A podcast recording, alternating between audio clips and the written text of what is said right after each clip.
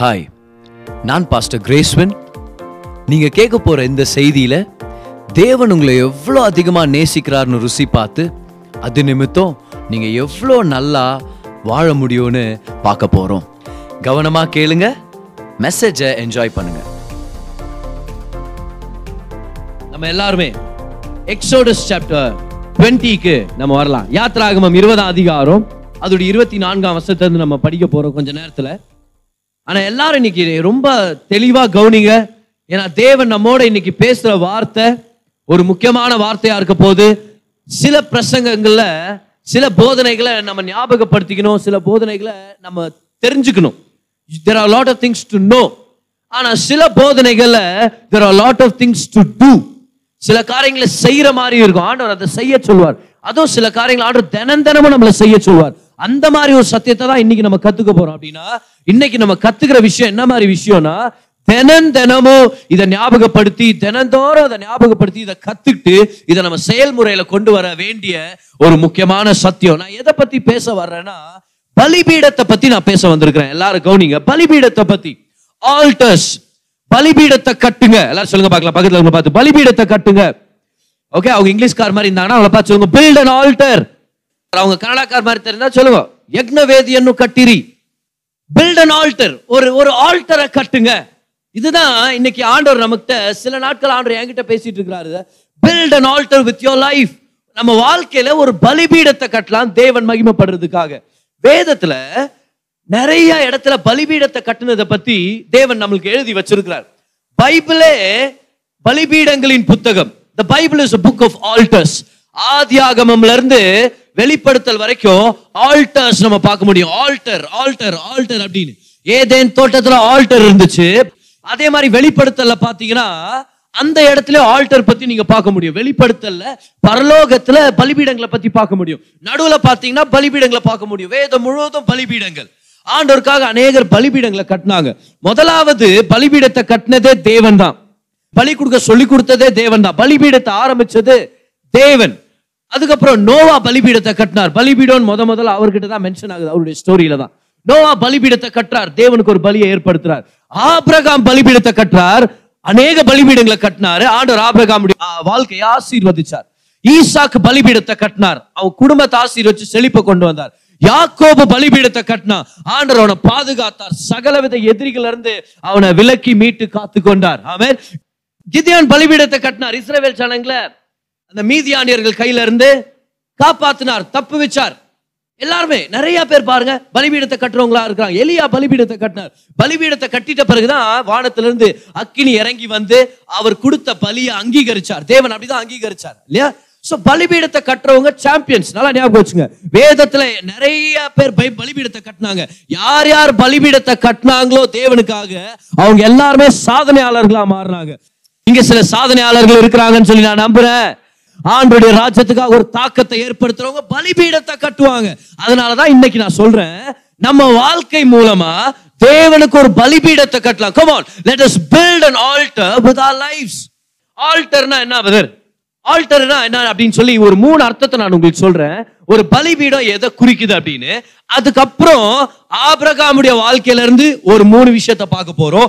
அதுக்கப்புறம் இன்னொரு ஒரு ஸ்திரீயுடைய வாழ்க்கையில இருந்து ஒரு மூணு விஷயத்தை பார்க்க போறோம். ஸோ இன்னைக்கு டோட்டலா ஒரு ஒன்பது விஷயங்களை நீங்க ஞாபகம் வச்சுக்க போறீங்க. அதை நான் மூணா நான் பிரிச்சிருக்கிறேன். முதலாவது பலிபீடம் எதை குறிக்குது? பலிபீடம்னா அதுக்கு என்ன அடையாளம்? ஸோ பிரதர் நீங்க சொல்றீங்க உங்க வாழ்க்கையில ஒரு பலிபீடத்தை கட்டுங்க அப்படின்னு சொன்னீங்களே நான் அர்த்தம் அது. சில டைம் சர்ச்சுக்கு நம்ம புதுசா வர்றவங்களா இருந்திருந்தோம்னா இந்த வார்த்தைகளுக்கு எக்ஸ்பிளனேஷன் தேவை. ஏன்னா இப்ப நான் எப்படி பிரதர் பலிபீடத்தை கட்டுறது நானு? ஆஹ், ஏன்னா எனக்கு புரிய மாட்டேங்குது அப்படின்னா பலிபீடத்துக்கான அர்த்தங்களை சொல்றேன் கவுனிங்க. முத முதல் பலிபீடம் எங்க ஏற்பட்டுச்சு நான் நம்புறேன்னா ஏதேன் தோட்டத்துல. ஆதாமும் ஏவாளும் பாவம் பண்ணிட்டாங்க. ஆண்டவருக்கு கீழ்ப்படியாம போயிட்டாங்க. பாவத்தின் சம்பளம் மரணம். இப்ப தேவன் வந்து ஆதாம் ஏவாளுக்கு மரணத்தை கொடுக்கணும் அதுதான் நியாயம் அதுதான் நீதி. ஆனா மரணத்தை கொடுக்காம தேவன் என்ன செய்யறாருன்னா ஆதாம் ஏவாளை கொண்டு வந்து அவங்க ரெண்டு பேருக்குமே ரெண்டு மிருகங்களை ஆயத்தப்படுத்துறாரு தேவன். ரெண்டு மிருகங்கள் மேல நான் நம்புறேன். ஆதாமும் ஏவாலும் அந்த மிருகங்களுடைய தலை மேல கை வச்சிருப்பாங்க. கை வச்ச போது ஆதாம் செஞ்ச எல்லா பாவத்தின் எல்லா விளைவுகளும் பாவங்களும் அந்த மிருகத்து மேல. ஏவால் செஞ்ச எல்லா அக்கிரமத்துடைய எல்லா அக்கிரமங்களும் பாவங்களும் அதோடைய விளைவுகள் எல்லாம் அதுடைய தன்னுடைய மிருகத்து மேல. ரெண்டு பேரும் தலை மேல கை வச்சு இதெல்லாம் லேட்டரா ஆண்டவர் பலி கொடுக்கும்போது இந்த இதே இன்ஸ்ட்ரக்ஷன்ஸ் கொடுக்குறாரு. அதை வச்சு நான் என்ன நினைக்கிறேன்னா தேவன் இப்படிதான் அவங்களுக்கு ஒரிஜினலா சொல்லி கொடுத்துருப்பாருன்னு சொல்லி நான் நான் நம்புறேன். சரியா? சோ அவங்க அவங்க பாவங்கள்லாம் அந்த பலியான மிருகங்கள் மேல பலியாக போற மிருகங்கள் மேல டிரான்ஸ்ஃபர் ஆன பிறகு தேவன் அந்த ரெண்டு மிருகங்களும் ஆதாமுக்கு ஒரு மிருகத்தையும் ஏவாளுக்கு ஒரு மிருகத்தையும் பலி கொடுத்தார். சாக வேண்டியது யாரு? ஆதாம். ஆனா செத்தது ஆதாமுக்காக ஒரு மிருகம். சரியா? சாக வேண்டியது ஏவாள். ஆனா ஏவாளுக்காக மறித்தது வேற ஒரு மிருகம். அது பேர் கிருப. சொல்லுங்க அது பேர் என்னது? இவங்களுக்கு தகுதியானது இவங்களுக்கு வரல. அது பேர் இரக்கம். ஆனா அவங்க தகுதி இல்லாத ஜீவனும் நன்மையும் கிருபை கிடைக்குது. அது பேர் கிருப. ஆமேன். அந்த கிருபையை தேவன் ஏற்படுத்துறார். அப்போ பலிகளை ஆயத்தப்படுத்தினது பலிகளை ஆரம்பிச்சு வச்சதே தேவன் தான். அதனால தான் பழைய ஏற்பாட்டில் அநேக பலிகள் ஆண்டு செலுத்த சொல்றார். பாவ நிவாரண பலி சர்வாங்க தகன பலி போஜன பலி சமாதான பலி அப்படின்னு சொல்லி ஒரு ஐந்து முக்கியமான பலிகள் அதுக்கப்புறம் இன்னும் சில பலிகள் எல்லாத்தையும் தேவன் ஏற்படுத்துறாரு. எதுக்காகனா? நல்லா கவனிங்க. ஏன்னா ஒரு பலி சிலுவை கிடையாலும் சொல்லுங்க பலி எது கிடையாலும் சாக வேண்டியது நம்ம ஆனா நமக்காக மறித்தது ஏசு கிறிஸ்து. ஆனா ஏசு கிறிஸ்து ஆன ஆட்டுக்குட்டியானவர் ஒரு பலிபீடத்து மேல மறிக்கணும் பலிபீடம் அப்ப ஏசு எந்த பலிபீடத்துல மறிச்சார் சொல்லுங்க சத்தமா. சிலுவைன்றது ஒரு பலிபீடத்துக்கு அடையாளம் அப்போ முதல் முதல் என்ன தெரிஞ்சுக்கணும்னா பதர் பலிபீடத்தை கட்டினீங்களே. பலிபீடம்னா என்ன பதர் The altar எழுதிங்க பார்க்கலாம். இதான் முதல் point the altar is a place of covenant and salvation ரட்சிப்புக்கும் உடன்படிக்கைக்கான இடம் தான் சிலுவை. அதுதான் ஆல்டர் அதான் பலிபீடம். பலிபீடம்னா என்ன அர்த்தம்? ரட்சிக்கப்படணும். எவ்வளவு பேர் இயேசு உங்க சொந்த ரட்சகரா ஏத்துக்கிட்டீங்க? கை உயர்த்தி ஒரு சொல்லுங்க பார்க்கலாம். எவ்வளவு பேர் இயேசு சொந்த ரட்சகரா ஏத்துக்கிட்டீங்க? அன்னைக்கு உங்க வாழ்க்கையில ஒரு பலிபீடத்தை நீங்க கட்டுனீங்க. அது நிரந்தரமான பலிபீடம். You have build an altar to the lord பலிபீடம்னா முதல் என்ன அர்த்தம் அது? இயேசுடைய ரத்தத்தின் மூலமா ரட்சிப்பை பெற்றுக்கொண்டு தேவனோட ஒரு உடன்படிக்கையில வர்றது. இயேசுவை பெற்றுக்கொண்ட நம்ம எல்லாரும் அந்த பலிபீடத்தை கட்டிட்டோம். Build an altar amen build an altar அப்போ ஆல்டர்னா என்ன அர்த்தம்? நம்மளால செய்ய முடியாத நீதியின் கிரியைகளை வேற ஒருத்தர் செஞ்சுட்டாருன்னு அங்கீகரிக்கிறது தான் ஆல்டர் பலிபீடம். நம்ம சொந்த கிரியைகளால வாழாம அவருடைய கிருபையை நம்பி வாழ்றது பேரு பலிபீடத்தை கட்டின ஒரு வாழ்க்கை. நியாயப்பிரமாணம் நம்மளுக்கு எங்க ரெக்கார்ட் ஆயிருக்குது? பத்து கட்டளைகள்னு பார்த்தா யாத்ராகமம் இருபதாம் அதிகாரம். எல்லாம் யாத்ராகம் இருபதுக்கு வாங்க. யாத்ராகமம் இருபதாம் அதிகாரத்துல நியாயப்பிரமாணத்தை தேவன் கொடுக்கிறார். பத்து கட்டளைகளை தேவன் கொடுக்கிறார் அங்கதான். ஆனா அந்த பத்து கட்டளைகள் நம்ம யாராலையும் செய்ய முடியாது. சில பேர் சொல்றாங்க பதர் என்னால எல்லா கட்டளைகளையும் செய்ய முடியும் பதர் சின்ன வயசுல இருந்து அந்த ஏழு கட்டளையை நான் செஞ்சுட்டேன் பதர்ன்ட்டு ஃபர்ஸ்ட் அவங்கள்ட்ட என்ன ஞாபகப்படுத்த விரும்புறேன்னா அது ஏழு கட்டளை இல்லை பத்து கட்டளை. பதர் என்னால் முடியும் பதர் சரி ஏதாவது ஆறாவது கட்டளை சொல்லி பார்க்கலான்னா ஆ, கொ- கொலை பண்ணுறது தானே நம்மளை நம்மளும் இருப்பான். ஏன்னா பெரிய பேச்சு பேசுறது அப்படின்னு நான் எல்லா கட்டளையும் நான் நான் கை கொள்ள முடியும்னா ஏசுநாத்துக்கு வரணும். உண்மையே சிலுவையில போட்டுருந்துக்கலாமே. இயேசு வந்ததே நம்மளால நியாயப்பிரமாணத்தை நிறைவேற்ற. முடியாதுன்றதுனால. பாரு நியாயப்பிரமாணம் கை கொள்ளணுன்றதுக்காக தேவன் கொடுக்கல.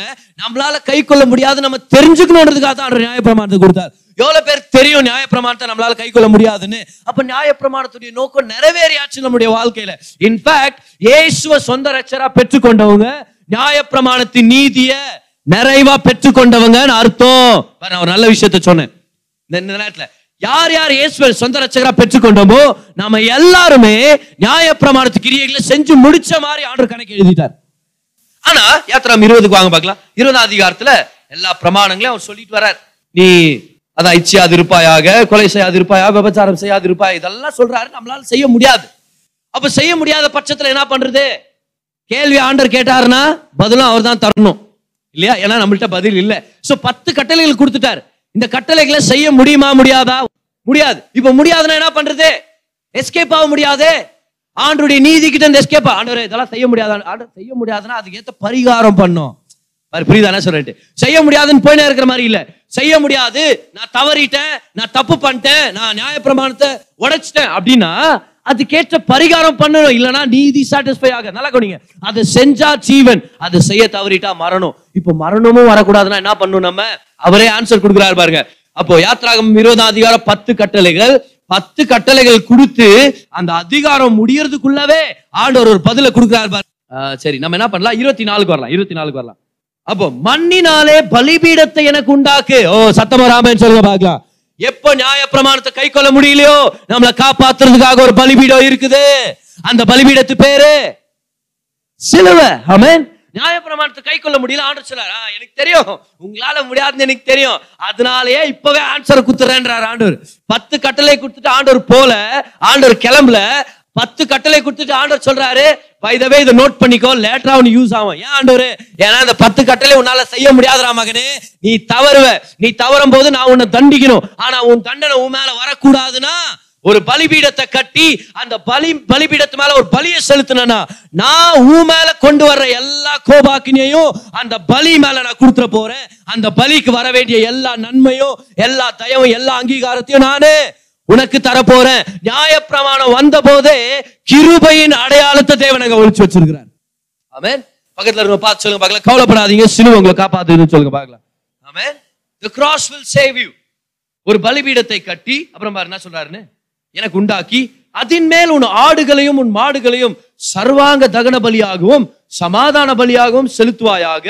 நான் என் நாமத்தை பிரஸ்தாபப்படுத்தும் எந்த ஸ்தானத்திலும் உன்னிடத்தில் வந்து உன்னை ஆசீர்வதிப்பேன். உன் பேரை அதிகமாக்காத என் பேரை அதிகமாக்குன்றார். எப்பெல்லாம் வந்து இயேசுவின் நாமத்தில் சொல்றோமோ அப்பெல்லாம் நம்ம ஒரு பலிபீடத்தை கட்டிட்டு இருக்கிறோம்னு அர்த்தம். அடுத்த வருஷம் பாருங்க. எனக்கு கல்லினால் பலிபீடத்தை உண்டாக்க வேண்டுமாகில் அதை வெட்டின கல்லுகளால் கட்ட வேண்டாம். அதன் மேல் உளியிட்ட உடனே அதை அசுசிப்படுத்துவாய். என் பலிபீடத்தின் மேல் உன் நிர்வாணம் காணப்படாதபடிக்கு படிகளால் அதன் மேல் ஏறவும் வேண்டாம். ரெண்டு விஷயத்த சொல்றார். பலிபீடத்தை செதுக்குன கல்லுனால நீ செய்யக்கூடாது. ஏன் அப்படி சொன்னாரு? ரொம்ப சிம்பிள். நீ பலிபீடத்தை கட்டினா உன் பேர் மகிமைப்படக்கூடாது. என்னுடைய நாமம் பிரஸ்தாபிக்கப்படணும். அப்ப ரொம்ப சிம்பிள் என்னன்னா பலிபீடம்ன்றது நம்ம கிரியைகளை நம்பாம தேவனை உயர்த்துற வாழ்க்கை. அவன் அப்போ அப்போ ஒருவேளை ஆண்டவர் நீ உளிகளால செஞ்சு நீ என்ன டிசைன் டிசைனா நீ கொடுனா ஒரு ஒருத்தரும் ஒரு ஒரு மாதிரி பலிபீடத்தை கட்டியிருப்பாங்க. இல்ல? புரியுதா? ஆண்டவர் சொல்ற வானா அது அந்த அந்த பிரச்சனையே வானாடா எனக்கு. நீங்க பலிபீடத்தை கட்டினீங்கன்னா கல்லுனால செதுக்கப்பட்ட உளி வச்சு செப்பரேட்டா எடுக்கப்பட்ட ஸ்டோன்ஸ்னால செய்யாதீங்க. ஏன்? ஸ்கொயர் ஸ்கொயரான ஸ்டோன்ல கூட செய்யாதீங்க. இருக்கிற கல்கள் இருக்கு தெரியுமா? ஏற்கனவே அந்த இடத்துல அந்த கல்லுங்களை எடுத்து வச்சு நீங்க பலிபீடத்தை கட்டுங்க. எலியா வந்து பன்னெண்டு கற்கள் அங்க இருக்கிற பன்னெண்டு கல்லுங்களை எடுத்து வச்சுதான் அவர் பலிபீடத்தை கட்டினார். அடுத்ததான் இன்னொன்னு சொல்றாரு. நீங்க பலிபீடத்தை கட்டும் போது அதுக்கு ஸ்டெப்ஸ் கட்டாதீங்கன்னு சொல்லுவார் சில இடத்துல இந்த பலிபீடத்து பிக்சர்ஸ் நீங்க பாத்தீங்கன்னா பழைய ஏற்பாடு அதுல ஸ்டெப்ஸ் வச்சுப்பாங்க அப்படியே. இல்ல ஸ்டெப்ஸ் ஆண்டு சார் ஸ்டெப்ஸ் கட்டாதீங்க. ஏன்? ஏன்னா நீ படிப்படியா என்கிட்ட ஏறி வர்றது பேரு ரிலிஜன் நான் ஒரு பலியின் நிமித்தம் உங்ககிட்ட இறங்கி வர்றது பேரு சுவிசேஷம். நீ ஒரு படிப்படியா என்கிட்ட ஏறி வர்ற பாரு. அது பேர் என்னது? மதம் ரிலிஜன் ஆனா பலி செலுத்தப்பட்ட அந்த பலியினால நான் இறங்கி வந்து உன்னை ஆசீர்வச்சனா? அது பேரு? கிருப. சத்தமா சொல்லுங்க கிருப. அதுதான் சுவிசேஷம். நீ ஸ்டெப் மேல ஏறி போகும்போது உன் நிர்வாணம் தெரியுது. அப்படின்னு நான் அர்த்தம். எப்பெல்லாம் நம்ம படிப்படியா முன்னேறலாம் நினைக்கிறோமோ அப்பெல்லாம் நமக்கு நல்ல எண்ணம் வராது. அப்பெல்லாம் நம்ம நம்மள்ட்ட இருக்கிற பாவங்கள் தான் வெளியே வரும். நம்மள்ட்ட இருக்கிற குறைவுகள் வெளியே வரும். நம்மள்ட்ட இருக்கிற பலவீனங்கள் வெளியே வரும். நீ ஸ்டெப்ல ஏறும் போது உன் நிர்வாணம் தெரியுதுன்றார் ஆண்டவர். அப்படின்னா ஆண்டவர் கிட்ட வரும்போது ஸ்டெப்ஸ் கட்டாதீங்க. சிங்காசனத்தை உங்க வாழ்க்கை கட்டாதீங்க. பலிபீடத்தை கட்டுங்க. தேவன் இறங்கி வந்து உங்களை உயர்த்துவார். ஆமா நல்லா நல்லா நன்றி சொல்லுங்க பார்க்கலாம். கோமோன் இன்னைக்கு நிறைய பேரு நம்ம வாழ்க்கையில சிங்காசனத்தை கட்டுறோம். என்ன பதர் பண்ணிங்கிற? பதர் நான் இது முடிச்சுட்டு அது செஞ்சுட்டு அவனை மீட் பண்ணி இந்த பிசினஸ் ஆரம்பிச்சு அவனை பார்த்து இவங்கள்ட்ட பேசி பணத்தை கட்டி இந்த மாதிரி பண்ணிட்டோம் அந்த மாதிரி ஒரு லெவலுக்கு வரலான்னு பதர் நான். What are you doing building throne இன்னும் சில பேர் நீங்க பாருங்க பதர் அப்படியே நான் படிப்படியா பதர் step number one step number two step number three இப்படி இப்படி இப்படி எல்லாம் செஞ்சு நான் நான் இந்த மாதிரி பெரிய சாதனை பண்ணேன் what are you building stage steps கட்டின்றாங்க. அவன் ஸ்டெப்ஸ் படிக்கட்டு கட்டிட்டு இருக்காங்க ஆண்டவர் சொல்றாரு நீ படிப்படியா முன்னேறணும்ன்ற பிரயாசம். அப்படின்னா பிளான் பண்றது நல்லது. ஆனா எல்லாம் தேவனுடைய கிருபை மேல சார்ந்து இல்லைன்னா அது ஒண்ணு இல்லாம போயிடும் அப்ப ஆண்டவர் சொல்றாரு நீ படிப்படியா என்கிட்ட வரணும்னு நீ படிப்படியா வாழ்க்கையில முன்னேறணும்னு அது மேலேயே நோக்கமா இருக்காத. இன்னொன்னு சொல்றாரு நீ உன் சொந்த கிரியர்களால உலிகளால ஒரு பலிபீடத்தை கட்டி நீ மேன்மைப்படுற மாதிரி என்கிட்ட வாழ்ந்துட்டு இருக்க வேண்டாம். என்னைக்கு நீ ஆண்டவர் கிட்ட வந்து ஆண்டவரே I want to build an altar. I don't want to build steps I don't want to build a throne. I want to build an altar. என் வாழ்க்கை மூலமா நான் ஒரு பலிபீடத்தை கட்டணும் ஆண்டவரே. அந்த பலிபீடத்து மேல நானே ஒரு ஜீவ பலியா வர்றேன் ஆண்டவரே. ஐ commit myself to you வர வரபோது ஆண்டவர் சொல்றாரு. அந்த இடத்துல நான் மகிமைப்படுறேன் நான் இறங்கி வர்றேன் நான் உன்னை ஆசீர்வதிக்கிறேன் நான் உன்னை மேர்மப்படுத்துறேன் உலக ஜனங்க பார்க்கும்போது தெரியும் நீ எனக்கு சொந்தம் தெரியும். ஏன்? ஏன்னா உன் சொந்த கிரியைகளால பலிபீடத்தை கட்டு நான் உன் வாழ்க்கையை கட்டுறேன். சத்தமராமன் சொல்லுங்க பார்க்கலாம். எல்லாருமே. ஓ என்ன அருமையான வார்த்தை பாருங்க. பில்ட் அன் ஆல்டர் ஃபர்ஸ்ட் ஆல்டருக்கான முதலாவது அர்த்தம் என்னன்னா ரட்சிக்கப்பட்ட வாழ்க்கை அப்புறம் ஒரு தேவனோட ஒரு உடன்படிக்கையின் வாழ்க்கை. ஆமே ரெண்டாவதா what is an altar symbol of பலிபீடத் என்ன அடையாளத்துல அந்த ஆண்டு செய்ய சொல்றாருன்னா பழைய ஏற்பாட்டுல பலிகள் தருவாங்கல்ல? பழைய ஏற்பாட்டுல நிறைய பலிகள் தருவாங்க. சர்ச்சுக்கு போகும்போதெல்லாம் ஒரு பலி எடுத்துட்டு போகணும். சர்ச்சுக்கு இல்லைன்னா ஆண்டவர் ஏத்துக்க மாட்டார். பழைய ஏற்பாட்டு தேவாலயத்திலையும் அந்த கூடாரத்தில் நீங்க பாத்தீங்கன்னா என்ட்ரான உடனே ஒரு ஆல்டர் இருக்கும். பிரான்ஸால செய்யப்பட்ட ஆல்டர் வெங்கலத்தால செய்யப்பட்ட பலிபீடம். வெங்கலம்னா நியாய தீர்ப்புன்னு அர்த்தம். அப்ப நமக்காக ஒருத்தர் நியாய தீர்க்கப்படலைன்னா ஆண்டவர் நம்மள அங்கீகரிக்க முடியாது. ஸோ ஒரு வெங்கலத்தால செய்யப்பட்ட ஆல்டர் அதுல பலி செலுத்திட்டு இவங்க அப்படியே ரிட்டர்ன் போயிடணும். அவங்களுடைய சர்வீஸுடைய ஆரம்பத்துல பலிபீடம் இருந்துச்சு. நம்மளுடைய சர்வீஸுடைய ஆரம்பத்துல துதி ஆராதனை. ஆமே நன்றி செலுத்துதல் துதி ஆராதனை. Praise thanksgiving and worship இதுதான் இருக்குது ஆரம்பத்துல. ஏன்? ஏன்னா இப்ப நம்ம கட்ட வேண்டிய altar is an altar of praise and worship ரெண்டாவதா ஆல்டர் கட்டுனா என்ன அர்த்தம்? ஆல்டர் கட்டுனா என்ன அர்த்தம் தெரியுமா? ஆண்டவருக்கு துதி ஆராதனையும் அவரோட நெருக்கமா இருக்கிற ஒரு உறவின் வாழ்க்கையை நம்ம வாழணும். See what is to what is it mean to build an altar this is what it means to build an altar என்ன தெரியுமா? An altar is a place of relationship praise and worship எழுதிங்க பார்க்கலாம். ரெண்டாவது இதுதான் பலிபீடத்தை கட்டுங்க. அப்படின்னு என்ன அர்த்தம்? தேவனோட ஒரு உறவின் வாழ்க்கை துதி ஆராதனையின் வாழ்க்கை. Hosea chapter fourteen verse number two எடுத்துங்க பார்க்கலாம்.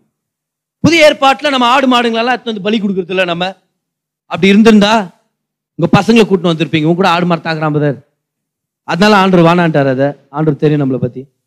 ஹொசியா பதினான்கு அதிகாரம் அதுடைய இரண்டாம் வசனத்தை பாருங்க. என்ன போட்டிருக்குன்ட்டு?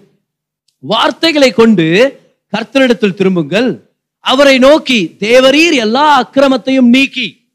முதல் ஆல்டருடைய முதல் அர்த்தத்தை பார்த்தோம்ல. சிலுவை நம்ம அக்கிரமத்தை நீக்கிடுது தேவரீர் என்னுடைய அக்கிரமத்தை நீக்கி எங்களை தயவாய் அங்கீகரித்தருளும். அப்ப தயவன உடனே இது என்னது இது? ரட்சிக்கப்பட்ட வாழ்க்கை கிருபையின் வாழ்க்கை. புதிய ஏற்பாடு. தயவாய் அங்கீகரித்தருளும். அப்ப கிருபையின் கீழே என்ன பலிபதர் செலுத்துறதுனா பாருங்க அப்பொழுது நாங்கள் எங்கள் உதடுகளின் காளைகளை செலுத்துவோம். காளைய வந்து பலியா தருவாங்க. சோ அவர் சொல்றாரு எப்ப ஆண்டவர் நம்ம அக்கிரமங்களை மன்னிச்சிட்டாரோ அப்போ ஆடு மாடுங்களை எத்தனை வர தேவையில்ல. ஏன்னா ஏசு நமக்காக பலி ஆயிட்டார். பாரு எவ்வளவு எவ்வளவு புரிஞ்சுச்சு அது. ஆண்டவர் நம்ம பாவங்களை இப்ப மன்னிச்சிட்டார். இப்ப நம்ம வந்து ப- பலி எத்தனை வர தேவையில்ல. ஆனா பாவங்கள் நீக்கப்பட்ட பிறகு அதுக்கப்புறம் தேவன் நம்மளை அங்கீகரிச்சிட்ட பிறகு பார் தேவாலயத்துக்கு என்டர் ஆகும்போது நம்ம பலி செலுத்தணும். இல்லைன்னா அங்கீகரிக்கப்பட முடியாது. இப்போ நம்ம தேவாலயத்து வெளியே இருக்கிறோமா? இல்ல மகா பரிசுத்த ஸ்தலத்துல இருக்கிறோமா? பாரு உங்களுக்கு புரிஞ்சுச்சுன்னா நீங்க ஆன்சர் பண்ணுங்க. பழைய ஏற்பாட்டு கீழே நம்ம எல்லாருமே பலிபீத்தோ பலிபீடத்தோட வந்து அப்படியே போயிடுது வெளியோ. பலி குத்து அப்படியே போயிடும் உள்ளப்போ ஆனா ஏசு கிறிஸ்துவின் கிருபை நிமித்தம் இப்ப நம்ம எல்லாரும் எங்க இருக்கிறோம்? வெளியே இல்ல. எங்க இருக்கிறோம் நம்ம? உள்ள அது அது இருக்கிறதே உள்ள இடம் எது? தேவன்கிட்ட நெருக்கமான மகா பிரசுத்த ஸ்தலம். சோ வெளியே இருக்கும் போது பாவ நிவாரண பலி செலுத்தணும். நீங்களாம் ஆடு மாடு எடுத்துன்னு வரணும். சர்ச்சுக்கு வரும்போதெல்லாம். ஆடு மாடு அதுக்கப்புறம் புறா. இதை தவிர வேற எதுவும் எடுத்துன்னு வரக்கூடாது. பிதர் இது இந்த கோழி பிதர் பக்கத்து கோழி பிதர். அவ்வளவு எடுத்துன்னு மாதிரி இல்லை. ஆனா பார், பாவ நிவாரணம் ஆகிறதுக்கு முன்னாடி ரத்த பலிகளை நம்ம செலுத்தணும். ஆனா இப்போ ஏசு நமக்காக பலி ஆயிட்டார் ஆல்டர் இப்ப எந்த ஆல்டர் அது? சிலுவையின் ஆல்டர்ல ஏசு பலி ஆயிட்டார் இப்ப நம்ம எங்க இருக்கிறோம்? மகா பரிசுத்த ஸ்தலம் இங்க என்ன பதில் ஆல்டர் கட்டுறது நானு? என் பாவம் போயிடுச்சு சோ நான் என்ன பலி கொடுக்குறீங்க? என்னுடைய அக்கிரமம் போயிருச்சு அப்ப நான் ஏன் பலி கொடுக்கணும்? ஆண்டவர் சொல்றார் நீங்க என் அக்கிரமத்தை நீக்கினதுனால தயவா என்னை அங்கீகரிச்சதுனால இப்ப நான் வேற பலிகளை செலுத்த போறேன். என்னுடைய உதடுகளின் காளைகளை நான் அர்ப்பணிக்க போறேன். அப்படின்னா இனி நான் செலுத்துற பலி என் வாயினால வர்ற துதிகள் என்னுடைய ஆராதனை என்னுடைய நன்றி செலுத்துதல் என்னுடைய ஸ்தோத்திரங்கள். நான் எப்போ கர்த்தர வாய்களை திறந்து நான் ஆண்டு நன்றி செலுத்துறோமோ நம்ம எல்லாருமே அதுதான் இப்போ புதிய ஏற்பாட்டில் நம்ம செலுத்த வேண்டிய முக்கியமான பலிகள். ஸ்தோத்திர பலிகள் நன்றி பலிகள் நம்மளுடைய ஆராதனை தேவனுக்கு ஒரு பலியா போய் சேர போகுது சத்தம் ராமன் சொல்லுங்க பார்க்கலாம். So now we offer the sacrifice of a lips உதடுகளின் காலை. சில பேருடைய உதடே காலை மாதிரி இருக்குது. ஓகே அதுக்குன்னு துதிக்காம இருக்காதீங்க. நம்ம துதிக்கிறோம். அதான் ஆர்டர் செலுத்துற பலி. எபிரேயர் பதிமூணு அதிகாரம் பதினஞ்சாம் வசனத்துல போட்டிருக்கு பாருங்க. திரும்பி வரலாமா? பதினஞ்சாம் வசனம். ஆகையால் அவருடைய நாமத்தை துதிக்கும் உதடுகளின் கனியாகிய ஸ்தோத்திர பலியை அவர் மூலமா எப்போதும் தேவனுக்கு செலுத்த கடவோம் என்ன பலி செலுத்துறோம்? ஸ்தோத்திர பலி. சங்கீதம் நூறு அதோடைய நாலாம் வசனத்துக்கு வாங்க. Psalm chapter hundred and verse number four அவர் வாசல்களில் துதியோடும் அவர் பிரகாரங்களில் புகழ்ச்சியோடும் பிரவேசித்து அவரை துதித்து அவருடைய நாமத்தை ஸ்தோத்தரியுங்கள். இன்னைக்கு நம்ம செய்ய வேண்டிய நம்மளுடைய பங்கு நன்றி செலுத்துறோம் துதிக்கிறோம். முதலாவது பலிபீடம்னா ஆன்சர் பண்ணுங்க. ரட்சிக்கப்பட்ட வாழ்க்கை உடன்படிக்கையில் இருக்கிற வாழ்க்கை. ரெண்டாவது பலிபீடத்தை கட்டுங்கன்னா என்ன அர்த்தம்? ஒரு துதிச்சு ஆராதிச்சு ஆண்டவரோட உறவுல இருக்கிற வாழ்க்கை. என்ன ரிலேஷன்ஷிப் பிரைஸ் வர்ஷிப் ஒரு துதிக்கிற வாழ்க்கை ஆராதிக்கிற வாழ்க்கை. மூணாவதா பலிபீடத்தை கட்டுனா என்ன அர்த்தம்? இன்னைக்கு டாபிக் தானே build an altar and build your life on the altar பலிபீடத்தை கட்டுங்க உங்க வாழ்க்கையை பலிபீடத்து மேல கட்டுங்க. அதான் இன்னைக்கு நம்மளுடைய பிரசங்கமே. ஆமே பலிபீடத்தை கட்டுவோம். அது மேல உங்க வாழ்க்கையை கட்டுவோம். அப்படியாது ஓகே மூணாவதா பலிபீடத்தை கட்டுறதுக்கு என்ன அர்த்தம்? இப்ப நீங்க பாருங்க பலிபீடம் கட்டினா அந்த பலிபீடத்துடைய நோக்கம் எப்ப நிறைவேறுது? சாப்பாடு. சாப்பாடு எடுத்துன்னு வந்து வைக்கிறாங்க முன்னாடி. எப்ப அந்த நோக்கம் நிறைவேறுது? அந்த சாப்பாடை? பாரு இப்ப உங்களுக்கு புரியுது பாரு இதெல்லாம். ஒரு பலிபீடம் இருக்குது பலிபீடத்தை கட்டுறோம். ஆனா பலிபீடத்துடைய நோக்கம் எப்ப நிறைவேறுது? அது மேல பலி செலுத்தணும். இப்போ பலிபீடத்தை கட்டுங்கன்னு நம்ம சொல்லிட்டோம். ஆ? பலிபீடத்தை கட்டிட்டோம் பிரதர் ஆனா இப்போ பலி செலுத்தணுமே. என்ன பலியை நான் செலுத்துறது? இப்போ ஸ்தோத்திர பலின்னு சொல்லிட்டீங்க அது எனக்கு புரியுது. ஆனால் இன்னொரு ஒரு விஷயம் கூட இருக்கு பாருங்களேன். எல்லாம் ரோமன் சாப்டர் டுவெல்க்கு வாங்க. இதுதான் முக்கியமான விஷயமே நம்ம பிரசங்கத்தில் இன்னைக்கு. அப்படி இருக்க சகோதரரே நீங்கள் உங்கள் சரீரங்களை பரிசுத்தமும் தேவனுக்கு பிரியமுமான ஜீவ பலியாக ஒப்பு கொடுக்க வேண்டும். நீங்கள் உங்கள் சரீரங்களை அப்ப நம்ம ஆவி ஆத்மா மட்டும் தேவனுக்கு சொந்தமானது இல்ல நம்ம சரீரமும் அவருக்கு சொந்தமானதுதான். கவனிங்க கவனிங்க. வெறும் ஆவிக்குரிய வாழ்க்கையில மட்டும் நான் நல்லா இருக்கிறேன்னு சொல்லிட்டு சரீர விக்கையில நம்ம ஆர்டருக்கு ஒப்பு கொடுக்காம இருந்தோம்னா அது ஆர்டருக்கு பிரியமில்லாத விஷயம். சொல்றாரு உங்க சரீரங்களை தேவனுக்கு பிரியமுமான ஜீவ பலியாக ஒப்பு கொடுக்க வேண்டும். நீங்களே உங்களை ஜீவ பலியா அர்ப்பணிங்கன்றார் பவுல். இங்கிலீஷ்ல லிவிங் சாக்ரிஃபைசஸ் உங்க கையை வெட்டிக்க கூடாது. உயிரோட இருந்தே அவருக்கு ஒரு பலியாக நம்ம வாழணும். இல்லையா? ஜீவ பலி பக்கத்துல பார்த்து சொல்லுங்க நீங்க தான் அந்த ஜீவ பலின்னு சொல்லுங்க பார்க்கலாம். தேவனுடைய இரக்கங்களை முன்னிட்டு உங்களை வேண்டிக் கொள்கிறேன். ஆண்டவர் கிருபையா இருக்கிறதுனால அப்படி சொல்றேன்றாரு. அப்போ இது பழைய ஏற்பாட்டு சத்தியம் இல்ல புதிய ஏற்பாட்டு கோட்பாடு. கிருபையை சார்ந்த ஆண்டு சொல்றார் ஜீவ பலியா கொடுங்க. அப்ப ஜீவ பலியா கொடுக்கறதுக்கான கிருப ஆண்டருடைய பரிசுத்தமான கிரியைகளை சொந்த பலனில் செஞ்சா நியாயப்பிரமாணம். ஆனா அவரே கிருபை கொடுத்து செய்ய வச்சாருன்னா அதுதான் கிருபையின் வாழ்க்கை. புதிய ஏற்பாட்டு வாழ்க்கை. தேவனுடைய இறக்கங்களை முன்னிட்டு உங்களை வேண்டிக் கொள்கிறேன். இதுவே நீங்க செய்யத்தக்க புத்தியுள்ள ஆராதனை. சோ ரெண்டாவது பாயிண்ட்ல நம்ம பார்த்தோம். துதி ஆராதனை ஒரு பலிபீடத்தை கட்டுற மாதிரி. எது பெதர் கரெக்டான ஆராதனை? ஆண்டு சொல்றாரு பாருங்க. ஆராதனையில இன்னொரு ஒரு பக்கம் இருக்குது. அது என்னன்னா இங்க வந்து சர்ச்ல ஆராதிக்கிறது முக்கியம். அதே மாதிரி முக்கியம் என்னன்னா வெளியே போய் நல்ல வாழ்க்கை வாழ்றது.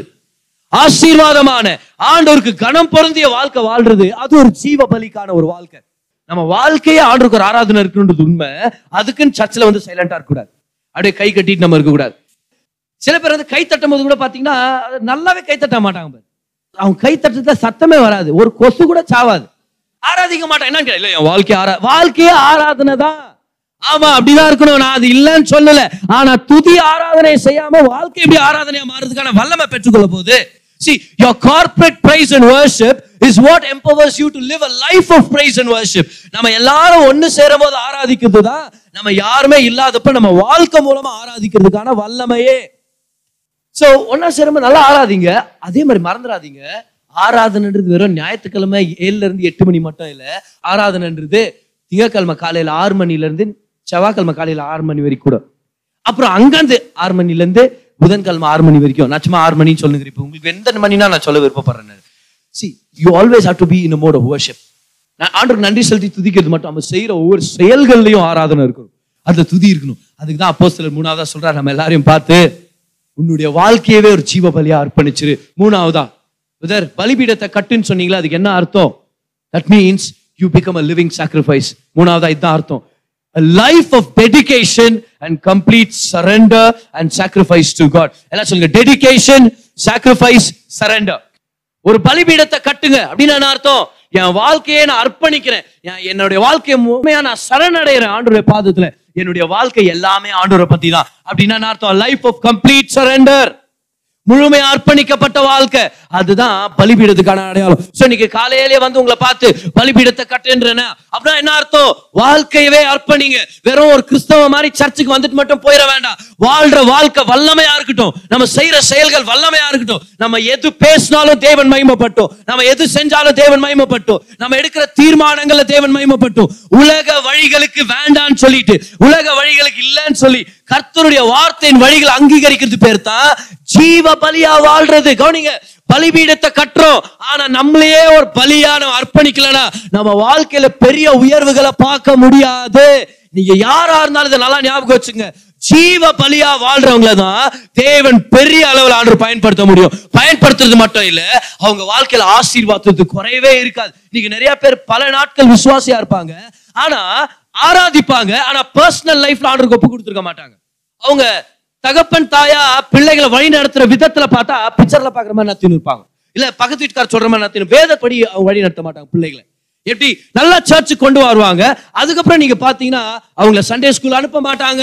வேதத்தை சொல்லி கொடுக்க மாட்டாங்க. தினமும் ப்ரேயர் பண்ணி வழி நடத்த மாட்டாங்க. வெறும் பிக்சருங்களும் சீரியலுங்களும் என் கண்ட கண்ட குப்பைங்களெல்லாம் அவங்கள போட்டு வளர்த்துட்டு இருப்பாங்க. அது பேர் வந்து உண்மையான ஆராதனை இல்ல. Amen I you living sacrifice நீங்க ஒரு கேள்வி நம்ம கேட்கலாமா? நம்ம வாழ்க்கையின் எல்லா பகுதியுமே ஆண்டவருக்கு ஓப்பனா இருக்குதா? ஃபர்ஸ்ட் கேள்வி. நம்ம பர்சனல் லைஃப் நம்ம கம்ப்யூட்டர்ல இருக்கிற வாழ்க்கை போன்ல இருக்கிற வாழ்க்கை ஃபேஸ்புக்ல இருக்கிற வாழ்க்கை வாட்ஸ்அப்ல இருக்கிற வாழ்க்கை ஆபீஸ்ல இருக்கிற வாழ்க்கை சர்ச்ல இருக்கிற வாழ்க்கை அப்பா அம்மா கூட இருக்கிற வாழ்க்கை திருமண வாழ்க்கை. இது எல்லாமே ஒரே மாதிரி இல்லனா இது எல்லாத்துலயுமே நம்ம தேவனுக்கு ஓப்பனா இல்லைனா இந்த எல்லா விஷயத்திலுமே தேவன் மகிமைப்படுற மாதிரி நம்ம வாழலனா அப்ப இன்னைக்கு ஒரு டிசிஷன் எடுக்கலாம். ஆண்டவரே பலிபீடத்தை கட்டிட்டு ஜீவ பலியா இருக்கிற நம்மளது பிரச்சனை என்ன தெரியுமா? ஒரு ஒரு பலி சாகடிச்சுட்டு கழுத்தை வெட்டிட்டு வச்சோம்னா அது எந்திரிச்சு ஓடாது. ஆனா ஜீவ பலியோட பிரச்சனை என்ன தெரியுமா? எப்பெல்லாம் கொஞ்ச நேரம் போய் படுக்கணும் ஆண்டவரே நன்றி ஆண்டவரே நான் ஒரு ஜீவ பலி ஆண்டவரே ஏதோ பலி பெருத்து மேல இருக்கிற பாருங்க ஆண்டவரே. அப்புறம் திங்கக்கிழமை எந்திரிச்சு ஓடிடும் ஆண்டவர் அது அது வாழ்க்கை இல்ல கவனிங்க. அதுதான் பிரச்சனை. ஜீவ பலியோட பிரச்சனைனா அப்பப்போ பலி பெருத்து ஏறி ஓடிட்டு. வேறு என்ன பத்தியே பேசுற ஆண்டவர். என்ன பத்தியும் பேசின்கிறார் ஆண்டவர். ஆமே ஜீவ பலி அர்ப்பணிங்க. அதனாலதான் ஆண்டவருக்கு அர்ப்பணிக்கப்பட்ட வாழ்க்கை ஏதோ ஒரு தடவை எடுக்கிற டிசிஷன் இல்லை. அது தினம் திரும்ப எடுக்கணும். தினமும் காலையில் எந்திரிச்சு ஆண்டவரே இன்னைக்கு என் வாழ்க்கை முழுவதும் நீங்க தான் ஆண்டவரே. இன்னைக்கு நான் செய்யற செயல்கள்ல கம்ப்ளீட்டா நீங்க மகிமை பண்ணும். நான் பேசுகிற வார்த்தைகள்ல முழுமையா நீங்க மகிமை பண்ணும். ஒவ்வொரு நாளும் ஒவ்வொரு தடவை ஒரு தீர்மானம். எல்லாரும் சொல்லுங்க பார்க்கலாம். தீர்மானம். ஓகே இப்ப ரொம்ப முக்கியமான விஷயம் நான் சொல்றது. எல்லாரும் சொல்லுங்க டிசிஷன் எப்பெல்லாம் ஒரு டிசிஷன் எடுக்கிறீங்களோ அப்போ நீங்க உங்களுக்கு நீங்க ஞாபகப்படுத்திக்கணும். நான் எடுக்கிற டிசிஷன் உலக வழிகளுக்கு இல்லன்றதும் ஆண்டோடைய வழிகளுக்கு ஆமான்னு சொல்ற மாதிரி இருக்கணும். போய் பேசுறது உலக வழி. அடுத்தவன் மேல போட்டு குத்து முன்னேறது உலக உலக வாழ்க்கையின் வழி. இங்க ஒரு பொண்ணுகிட்ட பேசுனு புரியுதா? வீ- வீட்டுல மனைவி இருக்கிறாங்க அது உலக வழி. புரியுதுல? சும்மா கண்டபடி அவங்கள பத்தி இவங்கள பத்தி தப்பா பேசின்னு சுத்தின்னு தெரிஞ்சுன்னு வேதத்தை படிக்கிறதுல ஜெபம் பண்றதுல அதெல்லாம் உலக வழி. தீர்மானங்கள் எடுக்கும் போது ஆண்டோர் மகிமைப்படுற மாதிரி எப்பெல்லாம் தீர்மானம் எடுக்கிறோமோ அந்த நேரத்துல நீங்க ஒரு ஜீவ பலியா அர்ப்பணிக்கிறீங்க. அப்படின்னா டெடிகேஷன் சாக்ரிஃபைஸ் சரண்டர் எவ்வளவு பேருக்கு இந்த மூணு விஷயம் புரிஞ்சிச்சு? பலிபீடத்தை கட்டுங்க அப்படின்னா முதல் அர்த்தம் ரட்சிக்கப்படுங்க தேவனோட உறவுல வாங்க. ரெண்டாவது துதி ஆராதனை நன்றி செலுத்துற வாழ்க்கைய வாழுங்க. மூணாவதா பலிபீடத்தை கட்டுங்கன்னா என்ன அர்த்தம்? முழுமையான அர்ப்பணிப்பு. அந்த வார்த்தையை மறந்துடாதீங்க. என்ன அது? முழுமையான அர்ப்பணிப்பு. ஸோ இன்னைக்கு உங்களை சந்தோஷப்படுத்த வந்தனா துக்கப்படுத்த வந்தனான்னு எனக்கு தெரியல. ஆனா ஒண்ணு மட்டும் எனக்கு தெரியும். கர்த்தருடைய வார்த்தையை நான் போதிக்க வந்திருக்கிறேன். இன்னைக்கு துக்கப்படுறது நல்லது ஆனா லேட்டா நம்ம தலை நிமிர்ந்து வாழ்றது ஆண்டோடைய சித்தம் ஆண்டோடைய நோக்கம். ஆமே மகிமையான வாழ்க்கை நம்ம வாழணும். பைபிள்லயே நீங்க பாத்தீங்கன்னா அதிகமா பலிபீடங்களை கட்டின ஒருத்தர் யாருன்னா? ஆபிரகாம். யாரு? ஆபிரகாம். ஏன்னா சில பேர் ஒரே ஒரு பலிபீடத்தை கட்டி அதுல நிறைய பலிகளை செலுத்தி இருக்கிறாங்க ஆனா ஆபிரகாம் என்றவர் எப்படின்னா அவர் எங்கெல்லாம் போனாரோ அங்கெல்லாம் ஒரு பலிபீடத்தை கட்டுவாராம் ஏன்னா ஆபிரகாம் ஒரு பயணம் பண்ற ஒரு வாழ்க்கையில இருந்தாரு டோட்டலா ஏழு பலிபீடங்களை கட்டினது நம்ம வேதத்தில் நம்ம படிக்கிறோம் ஆபிரகாம் பொறுத்த வரைக்கும் ஒரு மூணு விஷயத்துல பலிபீடத்தை கட்டினார் பாருங்க. இந்த மூணு விஷயத்த உங்களுக்கு சொல்றேன் பாருங்க. முதலாவது ஜெனசிஸ் டுவெல்வ்ல ஆண்டவர் ஆபிரகாம் அழைக்கிறார். வா நான் உன்னை பெரிய ஜாதி ஆக்குறேன்.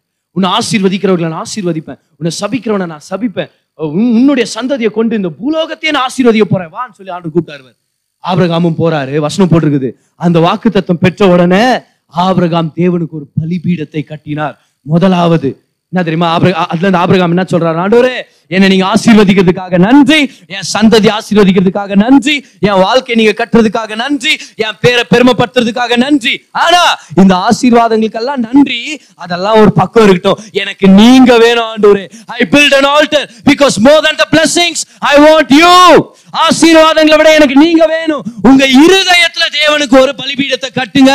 சி இத இதை எழுதிங்க பார்க்கலாம். ஆபிரகாம் வாழ்க்கையில இருந்து மூணு விஷயம். உங்க இருதயத்துல தேவனுக்கு ஒரு பலிபீடத்தை கட்டுங்க. In your heart your life must all be about jesus. இயேசு மகிமை பண்ணும் don't let your heart go after the blessings. Let your heart go after the blesser. ஆனா தேவன் ஆசீர்வதிக்கிற ஒரு பிடிச்சுங்க. ஆசீர்வாதம் நம்மள ஃபாலோ பண்ணி வரோம் யாருக்கு அது புரியுது அந்த நேரத்துல? ரெண்டாவதா ஆதியாகமம் பதிமூணு அதிகாரத்துல. லோத்து ஆபரகாம் விட்டு பிரிஞ்சிடறான். பிரிஞ்ச பிறகு ஆண்டவர் ஆபரகாம பார்த்து ஆபரகாம் கண்களை ஏறெடுத்துப்பார். நீ வடக்கே தெற்கே கிழக்கே மேற்கே நாலு பக்கத்தையும் நீ நடந்து போ. நீ கால் மிதிக்கிற தேசத்தெல்லாம் உனக்கு நான் தரேன் நீ போற இடம்லாம் உனக்கு தரேன். எப்படி இருக்கும் நமக்கு? உங்கள்கிட்ட இன்னைக்கு ஒருத்தர் சொல்றாரு தம்பி இன்னைக்கு காலையில இருந்து சாயந்தரம் ஆறு மணி வரைக்கும் நீ எங்கெல்லாம் போறாத? இந்த இடத்துல உனக்கு குத்துறேன்டா. ஒரு பெரிய ஜமீன் போனர். என்ன என்ன பண்ணுவீங்கன்றீங்க? ஆண்டு ஆபிரகாம் ஆபிரகாம் இந்த நாலு பக்கமும் நீ போ. உனக்கு நீ எங்கெல்லாம் நடக்கிற நான் தரேன். மாம்பரை என்ற இடத்துக்கு வந்து அங்க ஒரு பலிபீடத்தை கட்டுறாரு. வா நம்ம ஆண்டருக்கு நம்ம பலி செலுத்தலாம். ஏன்? அவர் இருந்தாருன்னா எல்லாம் வரும்பா. நம்ம சொந்த பலனால நாலு சைட்டுக்கு ஓடுறதை விட நம்ம சொந்த பலனால நாற்பது ஏக்கர் ஓடுறத விட அவருடைய தோல் மேல உட்கார்ந்து நாலாயிரம் ஏக்கர் கடந்துட முடியும். ஓ சத்தமா ராவே சொல்லுங்க பார்க்கலாம். Build your altar in your walk உங்களுடைய நட. When you walk it must speak of Jesus நீங்க நடந்துக்கிற விதத்துல கர்த்தருக்கு ஒரு பலிபீடத்தை கட்டுங்க. யாராவது உங்களை பார்த்து சொல்லணும் நீ நீ நடந்துக்கிற விதத்திலே தேவன் மகிமைப்பட்டார்னு சொல்லணும். எவ்வளவு அருமையா இருக்கும்ல? உங்க ஆபீஸ்ல நீங்க ஒரு வார்த்தை பிரசங்கம் பண்ணல ஒரு சாட்சிய சொல்ல ஆனா நீங்க நடந்துக்கிறத பார்த்தே ஜனங்க ரட்சிக்கப்பட்டாங்கன்னா எவ்வளவு அருமையா இருக்கும். பேதருடைய நட எவ்வளவு வல்லமையா இருந்துச்சுன்னா அவன் நடக்கும்போது அவன் நிழல்ல இருக்கிறவங்க சுகமானாங்க. நான் சொல்றேனே நம்ம நடக்கும்போது நம்ம நம்ம நிழல் படுற எல்லாரும் ரசிக்கப்படட்டும் நம்ம ஆபீஸ்ல ஏன் நம்ம அக்கப்பக்க வீட்டு ஜனங்க நம்ம வாழ்க்கையை பார்த்தே அவங்க ரசிக்கப்படட்டுமே. சில பேர் வீட்டுக்குள்ள ஒரே சண்டையா இருக்கும். ஆனா ஞாயிற்றுக்கிழமை ஆனா சத்தமா பாட்டு போட்டு வருது பிரசங்கத்தை போட்டு வருது ரசிக்கப்படுவான் அவன் எப்படி ரசிக்கப்படுவான்? நீ ஒழுங்கா வாழாம நம்ம ஒரு பலிபீடத்தை கட்டணும். அவன் build an altar in your walk நடந்துக்கிற விதத்துல ஒரு பலிபீடத்தை கட்டலாம். மூணாவதா? ஆதியாமம் இருபத்தி ரெண்டாம் அதிகாரத்துல தேவன் ஆபிரகாம் அழைச்சு சொல்றார். ஆபிரகாம் உன் மகன் நீ நேசிக்கிற உன்னுடைய ஒரே மகனை நான் காட்டுற ஒரு மலை மேல நீ எனக்கு பலி கொடுக்குவியா? அப்படின்னு உடனே ஆபிரகாம் காலையில எந்திரிக்கிறான் பாருங்க. அன்னைக்கு ஒரு நாள் நான் லேட்டா தூங்கியிருப்பேன். லேட்டா ஆண்டவர் லேட் ஆயிடுச்சு. நாளைக்கு நாளைக்கு பண்ணிட்டேன் ஓகே. ஆனா ஆபிரகாம் அன்னைக்கு அதிகாலை எந்திரிச்சு தன்னுடைய கனவு ஐசக். தன்னுடைய எதிர்காலம் ஐசக். தன்னுடைய வாக்கு தத்தம் ஆபிரகாமுடைய வாழ்க்கையே இப்ப யாருக்குள்ள ஒழிஞ்சிருக்குது ஐசக். ஓ எவ்வளவு முக்கியமான விஷயம். சி ஆபிரகாமுடைய கனவு யார் மூலமா நிறைவேற போகுது? ஆண்டவர் கொடுத்த சகல வாக்கு தத்தங்கள் யார் மேல நிறைவேற போகுது? ஐசக் மூலமா. சோ ஐசக் யாரு? ஆபிரகாமுடைய வாழ்க்கையே ஐசக் தான். ஆண்டவர் சொல்றாரு நீ எடுத்து ஐசக் எனக்கு நீ ஆஃபர் பண்ண முடியுமா? ஐசக்க பலிபீடத்து மேல கொண்டு போறாரு பாருங்க. ஆபிரகாம் பலிபீடத்து மேல கொண்டு போய் அந்த பலிபீடத்துல அவனை படுக்க வச்சு அவனை வெட்டுற நேரத்துல அப்படின்னா தன்னுடைய உள்ளத்துல அவர் அர்ப்பணிச்சிட்டார். ஆபிரகாம் ஈசாக்க அர்ப்பணிச்சிட்டார். அதனால தான் அந்த அதிகாரத்தை நீங்க பாத்தீங்கன்னா ஆபிரகாம் மலையிலேருந்து இறங்கி வந்தார்னு இருக்கும். ஈசாக் மலையில இருந்து இறங்கி வந்தார்னு இருக்காது. ஏன்னா ஆண்டவர் ஈசாக்குடைய பலியை அங்கீகரித்தார். மூணாவதா உங்க கனவுகள்ல ஒரு பலிபீடத்தை கட்டுங்க. பில்ட் அன் ஆல்டர் முதலாவது நான் சொன்னேன். ஒரு பலிபீடத்தை கட்டுங்க. உங்க இருதயத்தை அது மேல வைங்க. ரெண்டாவது பலிபீடத்தை கட்டுங்க. உங்களுடைய வாக் உங்களுடைய நடத்தை அது மேல வைங்க. மூணாவதா பலிபீடத்தை கட்டுங்க. உங்க கனவுகள் எல்லாம் அது மேல வச்சுட்டு சொல்லுங்க. அப்பா உங்க சித்தம் உங்க நேரம் உங்களுடைய வழி. என் கனவு நான் சொல்ல மாட்டேன். இது நீங்க கொடுத்த கனவு. அந்த கனவை எடுத்து நான் பலிபீடத்துல வச்சிருவேன் உங்க நேரத்துல நிறைவேற்றுங்க. உங்க வழியில நிறைவேற்றுங்க. நீங்க என் வாழ்க்கையில வெளிப்படுங்க. நீங்க செயல்படுங்க. எவ்வளவு பேர் உங்க கனவுகளை இன்னும் ஆண்டுடைய பலிபீடத்து மேல வைக்கல? எவ்வளவு பேர் அப்படியே தாந்தோண்டித்தனமா அப்படியே சுத்தி திரிவாங்க பாரு. எப்பரா என் கனவு நிறைவேறுது? எப்பரா எனக்கு கல்யாணம் ஆக போகுது? எப்படி எனக்கு இது நடக்க போகுது? எப்படி எனக்கு ஆக போகுது?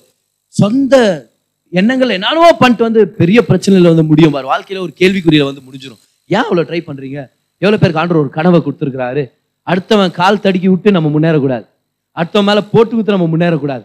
அதே மாதிரி அநியாயமான சில காரியங்களை செஞ்சு நம்ம முன்னேற நினைக்க கூடாது உங்க கனவை எடுத்து பலிபீடத்து மேல வச்சு சொல்லுங்க. அப்பா உங்க சித்தம் உங்க நேரத்துல உங்க வழியில நடக்கட்டும். சொல்லாம எல்லாருமே உங்க சித்தம் உங்க நேரத்துல உங்க வழியில நடக்கட்டும். நீங்க என் வாழ்க்கையில செஞ்சு முடிங்க ஆண்டவர் எல்லாத்தையுமே.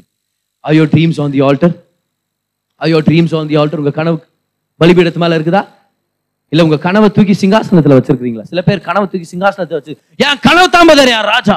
சில பேர் ஸ்டேட்டஸ் பாத்தீங்கன்னா music is my king music is my wife அப்படிலாம் எழுதி சரியா? Music is my girlfriend சில பேர் my bike is my wife இப்படிலாம் எழுதி போடுறது. வளரணும்ப்பா வாழ்க்கையில. வளரணும். இல்லைன்னா நான் உங்களுக்கு ஒரு அஞ்சு ரூபாய் தரம் போய் பட்டம் வாங்கி விடுங்க போங்க அதுங்களெல்லாமா தூக்கி சிங்காசனத்துல வைக்கிறது. நம்ம வாழ்க்கையில இருக்கிற ஒரே ஒருத்தர் மட்டும்தான் தகுதியானவர் நம்ம வாழ்க்கையின் சிங்காசனத்துல இருக்கிறது. நம்ம கணவரோ மனைவியோ மாமியாரோ மாமனாரோ இல்ல. கணவன் மனைவியோ இல்ல. தேவன் மட்டும்தான் நம்ம சிங்காசனம். See if your life is on the altar then God is on the throne but if you are on the throne then God's purposes on the altar அதை நம்ம சாக்ரிஃபைஸ் பண்ண வேணாம்னு சொல்லிட்டோம்னு அர்த்தம். Take your heart place it on the altar take your walk place it on the altar and take your future your dream place it on the altar amen யோவான் பன்னிரெண்டாம் அதிகாரத்துக்கு வரலாம். இந்த விஷயம் இந்த காரியங்கள்ல இருந்து சில காரியங்கள் சொல்லிட்டு நம்ம ப்ரே பண்ண போறோம். ஆனா எல்லாருமே ஜான் சாப்டர் டுவெல் வாங்க. ஒரு நாள் ஏசு லாசுவ உயிரோட எழுப்பிட்ட பிறகு ஒரு வீட்ல ஒரு பெரிய பார்ட்டி ஏற்படுத்துறாங்க. அப்ப என்ன நடக்குது பாருங்க. பஸ்கா பண்டிகை வர ஆறு நாளைக்கு முன்னே இயேசு தாம் மரணத்திலிருந்து எழுப்பின லாசுரு இருந்த பெத்தானியாவுக்கு வந்தார். அங்கே அவருக்கு ராவிருந்து பண்ணினார்கள். மார்த்தால் பணிவிடை செய்தால் லாசரும் அவருடனே கூட பந்தி இரு- இருந்தவர்களில் ஒருவனாய் இருந்தான். அப்பொழுது மரியால் பாரு இவங்க தான் நம்மளுடைய ஸ்டோரியுடைய ஹீரோயின் இன்னைக்கு அப்பொழுது மரியால் விலையேற பெற்ற கலங்கமில்லாத நலதம் என்னும் தைலத்தில் ஒரு ராத்தல் கொண்டு வந்து அதை இயேசுவின் பாதங்களில் பூசி தன் தலைமயிரால் அவருடைய பாதங்களை துடைத்தால் அந்த வீடு முழுவதும் தைலத்தின் பரிமளத்தினால் நிறைந்தது. அப்பொழுது அவருடைய சீஷரில் ஒருவன் அவரை காட்டி கொடுக்க போகிறவனுமாகிய சீமோனுடைய குமாரனான யூதாஸ் காரியோத்து இந்த தைலத்தை முன்னூறு பணத்துக்கு விற்று தரித்திரருக்கு கொடாமல் போனதென்ன? என்றான். வேஸ்ட் ஆயிச்சே இந்த தைலத்தினாத்துக்கு ஏத்துக்கு வச்சமா நீ? அதே நீ வித்துட்டு நீ குத்தனா எவ்வளவு ஏழைகள் குத்துருக்கலாம் தெரியுமா? அப்படின்ட்டு இந்த- இந்த பேசுகிறான் அவன் தரித்திரரை குறித்து கவ கவலைப்பட்டு இப்படி சொல்ல அவனுக்கு ஒன்றும் தரித்திரம் மேல என்ன இல்ல. அவன் திருடனானபடினாலும் பணப்பையை வைத்துக் கொண்டு இல்லை, அதில் போடப்பட்ட போடப்பட்டதை சுமக்கிறவனானபடி இப்படி சொன்ன அப்படின்னா அர்த்தம்? போய் தரித்திரர் கொடுக்கலான்னு இல்ல. அதுல இந்த நம்ம இந்த காசு போட்டா அந்த காசை தீவிர கொஞ்சம் யூஸ் பண்ணிக்கலாம் அப்படின்ட்டு இவருக்கு ஒரு எண்ணம். புரியுதா? அப்பொழுது இயேசு யூதாச பார்த்து சொல்றாரு. இவளை விட்டுவிடு. என்னை அடக்கம் பண்ணும் நாளுக்காக இதை வைத்திருந்தால். அடக்கம் பண்ணும் நாளுக்காக வைத்திருந்தால் ஆனா இன்னைக்கே உடைச்சிட்டா. ஏன்? எதுக்காக வச்சிருந்தாங்க? அடக்கம் பண்ற நாளுக்கா ஏன்னா ஒருத்தர் அடக்கம் பண்ணிட்டா அந்த மூணாவது நாள் போய் அவங்களுக்கு சில மரியாதைகள் கௌரவங்கள் செலுத்துறது முக்கியம். எப்படி நம்ம பால் ஊத்தி கனப்படுத்துறோமோ அந்த மாதிரி சில பரிமள தைலங்கள் எல்லாம் எடுத்துட்டு போய் வாசனை பொருட்கள் எல்லாம் எடுத்துட்டு போய் அவங்களை கனப்படுத்துறாங்க அவங்க வாழ்க்கைய. மரியாள் அடக்கம் பண்ணும் போது செய்ய வேண்டிய காரியத்தை இப்பவே செய்யறாங்க ஏன்னு சொல்லி நம்ம பார்க்க போறோம் பாருங்க. அடுத்தது என்ன வருது பாருங்க? தரித்திரர் எப்போதும் உங்களிடத்தில் இருக்கிறார்கள்.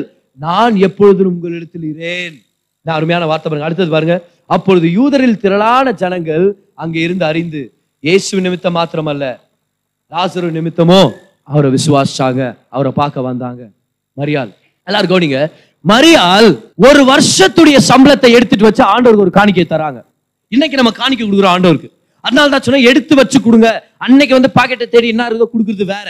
அதுல சாக்ரிஃபைஸ் இல்ல கமிட்மெண்ட் இல்ல. ஆனா பணத்தை சே டிசைட் பண்ணி எடுத்து வச்சு கொடுக்கும்போது அது ஒரு அதிசயம் இருக்குது. மரியால் ஒரு வருஷமா பணத்தை சேர்த்து வச்சு இப்போ ஒரு நாளைக்கு ஐநூறு ரூபாய் சம்பளம்னா ஒரு வருஷத்துக்கு ஒரு லட்சத்தி எண்பதாயிரம் கிட்ட வரும். ஒரு லட்சத்தி எண்பதாயிரம் ரூபாய் எடுத்து ஒரு ஆஃபரிங் ஒருத்தர் கொடுத்தாங்களாம். தினமும் ஐநூறு ரூபாய் சம்பாதிக்கிறவங்க ஒரு நாள் ஒரு லட்சத்தி எண்பதாயிரம் ரூபாய் கொடுத்தாங்கன்னா அது ரொம்ப பெரிய ஆஃபரிங் அது ஒரு வருஷத்து சம்பளம். இப்போ ஒரு வருஷத்து சம்பளம் எடுத்து வைக்கணும்னா அந்த ஒரு வருஷம் அவங்க அக்கா காசுல சாப்பிடுச்சு மரியாள் தெரிதா ஏன் திட்டுள் இப்போன்ட்டு ஒரு வருஷமா வீட்டுக்கு காசு கொடுக்காம எடுத்து வச்சிருந்தாங்கன்னா அவங்க சாப்பாட்டுக்கும் ஆண்டோரை நம்பணுமா இருக்குது? எல்லாத்தையும் தேவனை நம்பி வாழணுமா இருக்குது? மரியாள் ஒரு வருஷத்து சம்பளத்தை எடுத்து வச்சு அந்த பரிமள தைலத்தை வாங்குனாங்க. ஆக்சுவலா எல்லா வயசு பொண்ணுங்களும் கலை திருமணம் ஆகாத பெண்கள் என்ன செய்வாங்கன்னா அந்த காலத்துல அவங்க கணவர் வீட்டுக்கு சீதனமா அதை எடுத்துட்டு போவாங்களாம். இப்போ வரதட்சணையா இல்ல. அந்த காலத்துல வந்து ஆண்கள் தான் ஒரு வரதட்சணை பணத்தை கொடுத்துட்டு பொண்ணை கட்டிட்டு போகணும். அதனால தான் யாக்கோபு ஏழு வருஷம் வேலை செஞ்சு லியாவை கட்டிக்கிட்டான். இன்னொரு ஏழு வருஷம் வேலை செஞ்சு ரேச்சலை கட்டிக்கினான். சரியா? இன்னொரு ஏழு வருஷம் வேலை செய்யலாம் நினைச்சா ஆனா வயசு ஆயிடுச்சு இப்பவே. சரியா? ஏன்னா அங்க போய் சேரும் போதே நாற்பது வயசு. ஏழு இப்போ ஐம்பத்தி நாலு வயசுல தான் சொல்றது வேலை செஞ்சு முடிக்கிறான். வரதட்சணை கொடுத்து முடியிறதே அப்பதான். நம்மளாம் நன்றி சொல்லணும் நம்மளாம் யூதர்கள் இல்லை அப்படின்னு சொல்லிட்டு. புரியுதுல? ஓகே இன்னைக்கு வ- பேச்சு வரும்போது அப்போ பொண்ணு பார்க்க போகும்போதே இந்த ரகலை ரொம்ப பெரிய ரகலாக இருக்கும் பெரிய வேடிக்கையாகவே இருக்கும். ஓகே அப்புறம் பொண்ணுக்கு என்ன போடுறீங்க? பொண்ணுக்கு நாங்கள் காலையில் இட்லி போடுவோம் மத்தியானம் சோறு போடுவோம். இல்லை கல்யாணத்தில் என்ன பண்ணுங்க கல்யாணத்தில் அச்சத்தை போடுவோம் இவன் ஒரே காமெண்ட் சரி பொண்ணுக்கு தான் எதுவும் போடல. மாப்பிள்ளைக்கு என்ன போடுவீங்க? தாலி கட்டலன்னா மாப்பிள்ளையே போடுவோம் அப்படின்றான். அப்படி ஆயிடுது. இல்லை? இல்லை சில பேர் கேட்குறாங்க இல்லை பொண்ணுக்கு நாங்கள் இதெல்லாம் நாங்கள் போடுறோம். மாப்பிள்ளைக்கு என்ன பண்ணணும் அவங்க சொல்லியிருக்கிறாங்க. ஒரே ஒரு ஜாமீன் கையெழுத்து போட்டிங்கன்னா போதும் மாப்பிள்ளைக்கு நிக்கிறாங்க. ஏன்னா அவன் ஜெயிலில் இருக்கிறான் பாவி. உரத்துல என்ன ஆகுது பொண்ணுக்கு நாங்க ஃப்ரிட்ஜ் நாங்க தரோம் வாஷிங் மிஷின் தரோம் மாப்பிளைக்கு ஒரு வண்டி தரோம் ஒரு அஞ்சு லட்ச ரூபாய் கையில பணத்தை தரோம். அப்புறம் எங்க பொண்ணை கட்டி தரோம். அதுக்கு மாப்பிள்ளை வீட்டுக்கார் இத்தனையும் கொடுத்து நீங்க பொண்ணையும் கொடுக்கணுமா? அதுக்கு அவங்க சரி விட்டு பொண்ணை நாங்க வச்சுக்கிறோம் இது நீங்க எடுத்துன்னு போங்க. அந்த முட்டாளுங்க அவங்க. மாப்பிள்ளை வீட்டுக்கு சீதனமா எடுத்துன்னு போறதுதான் இந்த பரிமளத்தை. சோ ஒரு வருஷமா எடுத்து வச்சது எதிர்காலத்துக்கு செலவழிக்க வேண்டியது. ஒரு வருஷமா எடுத்து வச்சதுன்னா அவங்களுடைய கடந்த வாழ்க்கை கரெக்டா மாப்பிள்ளை வீட்டுக்கு எடுத்து போறதுன்னா அவங்களுடைய எதிர்காலம். இதை உடைச்சா இப்ப திட்டு விடும் கடந்த காலம் நிகழ்காலம் எதிர்காலம் அந்த மூணும் ஒரே ஒரு தைல பாட்டில் இருக்குது. அந்த தைல பாட்டில் எடுத்துட்டு வந்து இயேசு கிட்ட மரியாதை சொல்றாங்க. ஆண்டவரே இதுதான் என் கடந்த வாழ்க்கை. இதுதான் என் எதிர்காலத்து நம்பிக்கை. இதுதான் என்னுடைய இன்றைக்கான வாழ்க்கை. அது ஒட்டு மொத்தமா எடுத்துட்டு வந்து உங்க பாதத்துல நான் உடைக்கிறேன். ஏன்? ஏன்னா என் வாழ்க்கையில எல்லாமே நீங்க தான் என் வாழ்க்கையை நான் முழுமையா அர்ப்பணிக்கிறேன் ஆண்டவரே.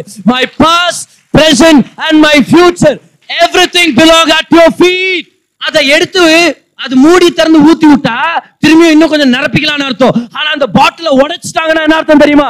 இனி இந்த வாழ்க்கையை நான் ரிட்டர்ன் கேதர் பண்ண முடியாது. நான் முழுமையா அர்ப்பணிக்கிறேன்.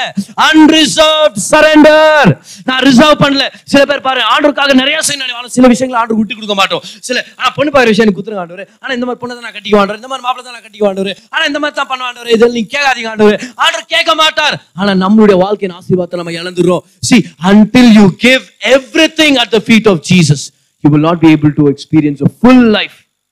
முழுமையான ஆசீர்வாதங்கள். மரியாள் ஆண்டுடைய பாதத்தில் முழுமையாக சரணடைஞ்சாங்க. எந்த ரிசர்வேஷனும் இல்லாமல் சரணடைஞ்சாங்க.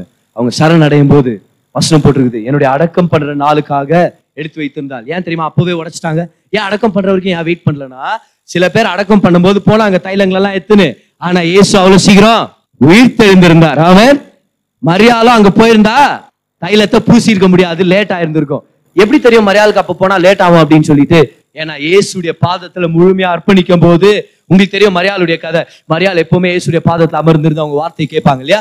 மரியாளுக்கு ஒரு விஷயம் தெரிஞ்சிருக்கும் பாருங்களேன்.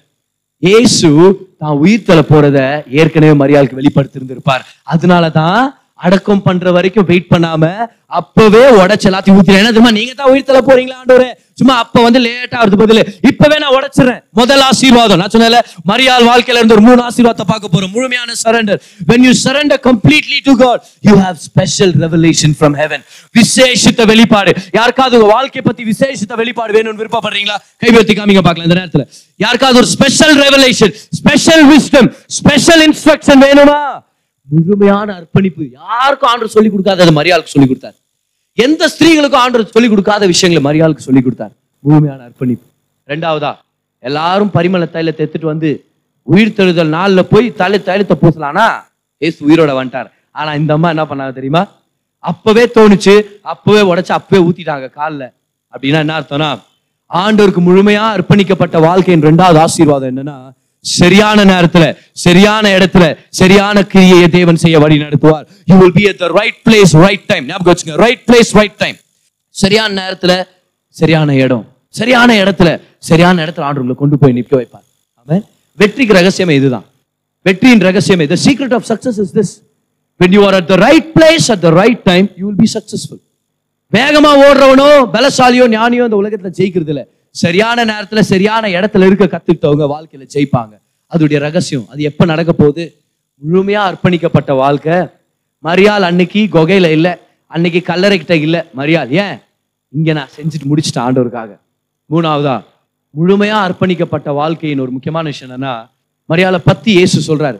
மரியாள் செய்தத சுவிசேஷம் பிரசங்கம் பண்ற எல்லா இடத்துலயும் நீங்க போய் சொல்லுங்கன்றார்.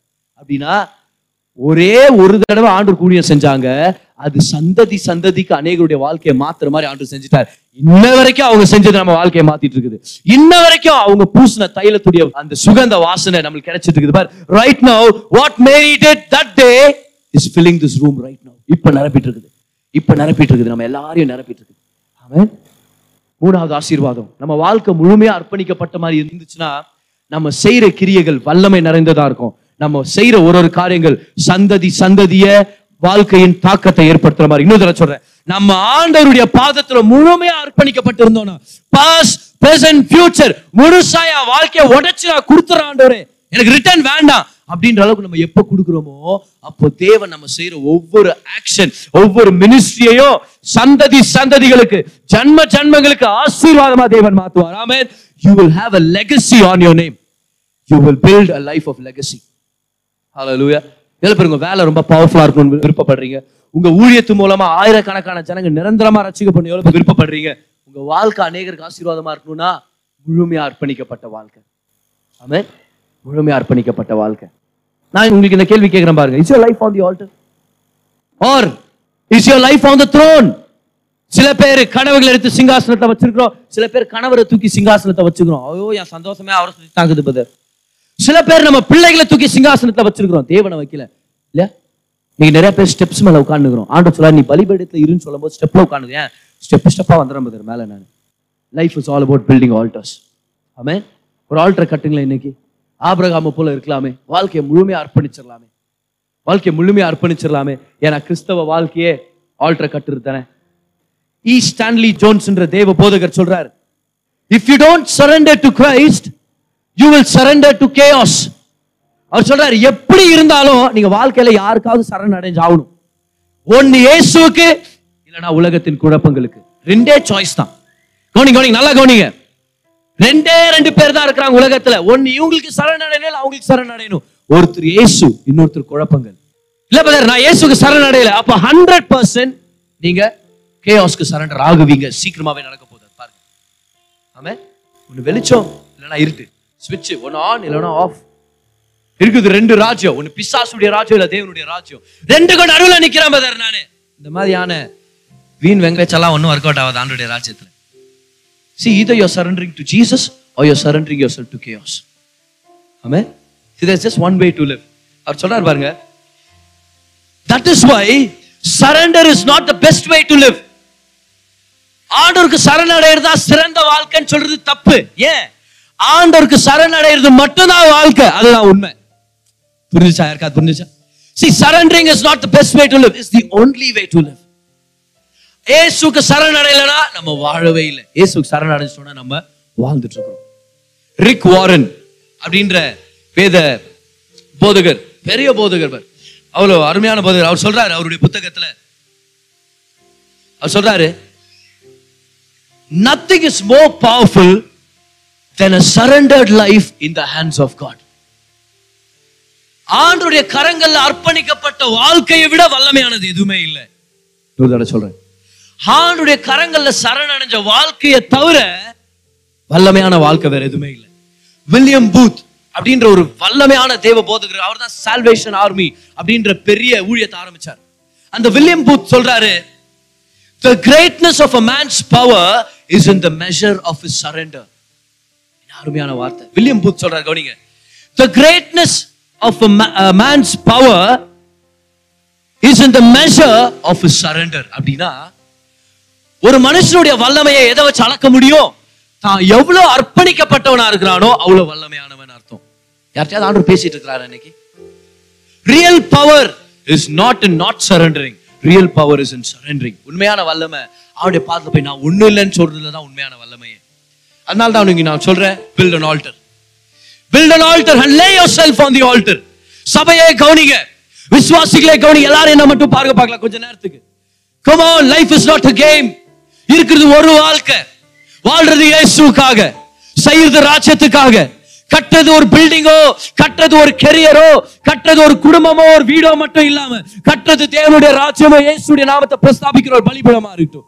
I want to tell you all here நல்லா கவனிங்க எல்லாருமே build an altar before you build a career build an altar before you build a name for yourself build an altar before you build a house a home build an altar before you build your financial life before you build a church உங்க தொழிலை கட்டுறதுக்கு முன்னாடி ஒரு பலிபீடத்தை கட்டுங்க உங்க குடும்பத்தை கட்டுறதுக்கு முன்னாடி ஒரு பலிபீடத்தை கட்டுங்க உங்க வாழ்க்கையை கட்டுறதுக்கு முன்னாடி ஒரு பலிபீடத்தை கட்டுங்க. உங்களுக்காக ஒரு பேரை கட்டுறதுக்கு முன்னாடி ஒரு பலிபீடத்தை கட்டுங்க. உங்களுடைய பிசினஸ் கட்டுறதுக்கு முன்னாடி ஒரு பலிபீடத்தை கட்டுங்க. உங்களுடைய ஃபியூச்சரை கட்டுறதுக்கு முன்னாடி ஒரு பலிபீடத்தை கட்டுங்க. உங்க வாழ்க்கையவே பலிபீடத்தை கட்டுங்க. ஏன்?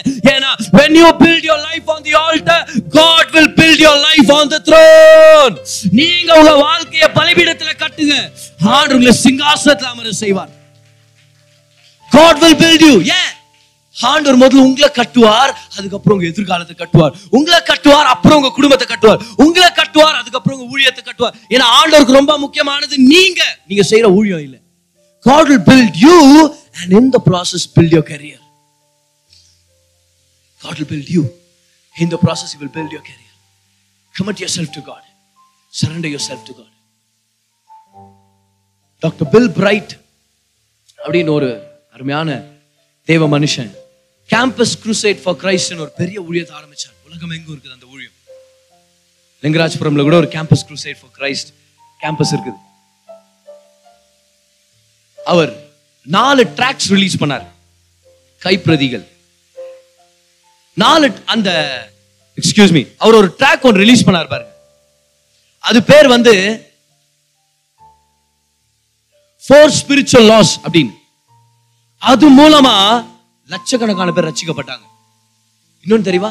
எவ்வளோ பேர் ஜீசஸ் மூவி பார்த்துருக்கீங்க ஜீசஸ் மூவி அது யார் எடுத்தது? கேம்பஸ் குரூசைட் ஃபார் கிரைஸ்ட் அந்த ஊழியம். டாக்டர் பில் பிரைட்டுடைய ஊழியம். அந்த அந்த மூவியை பார்த்து அந்த ட்ராக்ஸை படிச்சு ஓ கவுனிங் கவுனிங் கவுடிங்க ஹண்ட்ரட் அண்ட் ஃபிஃப்டி மில்லியன் பேர் ரசிக்கப்பட்டாங்களாம். Hundred and fifty million quality decisions hundred and fifty million என்ன அர்த்தம்? ஒன்றரை கோடி பேர் ரசிக்கப்பட்டாங்களாம். என்ன அருமையான ஊழியம் பாருங்க. அவரை பார்த்து ஒருத்தர் கேட்டாராம். உங்க வாழ்க்கையை தேவன் ஆசீர்வச்சு உங்க ஊழியத்தை இவ்வளவு பயன்படுத்துறாருன்னா அதுக்கு என்ன காரணம்? அப்ப Bill Bright doctor Bill Bright சொல்றாரு. என்னுடைய வாலிப நாட்கள்ல நான் ஒரு தாள் எடுத்து ஆண்டோருக்கு எனக்கு ஒரு அக்ரிமெண்ட் எழுதி நான் சைன் பண்ணேன். என்ன எழுதுனீங்க? இந்த நாள் முதல் கொண்டு நான் கிறிஸ்துவின் அடிமை அப்படின்னு எழுதி நான் சைன் பண்ணிட்டேன் அப்படின்னு சொன்னார் அதனால தான் அவருடைய வாழ்க்கை வல்லமையான வாழ்க்கையா இருந்துச்சு. Today I'm asking you to sign a paper in your heart with says எது செஞ்சாலும் கர்த்தருடைய நாம மகிமைப்படணும். ஆண்டுடைய நாம மகிமைப்படலைன்னா அதுல இருந்து விட்டு விலகிறதுக்கு நம்ம கொஞ்சம் கூட நம்ம தயங்க கூடாது எந்த மனுஷனும் பிரியப்படுத்தி வாழாதீங்க. இயேசுவை மட்டும் பிரியப்படுத்தி வாழலாம். நம்ம வாழ்க்கையை அவர் அர்ப்பணிக்கிற வாழ்க்கை தான். ஆமே வாழ்க்கையை அவர் அர்ப்பணிக்கிற வாழ்க்கை.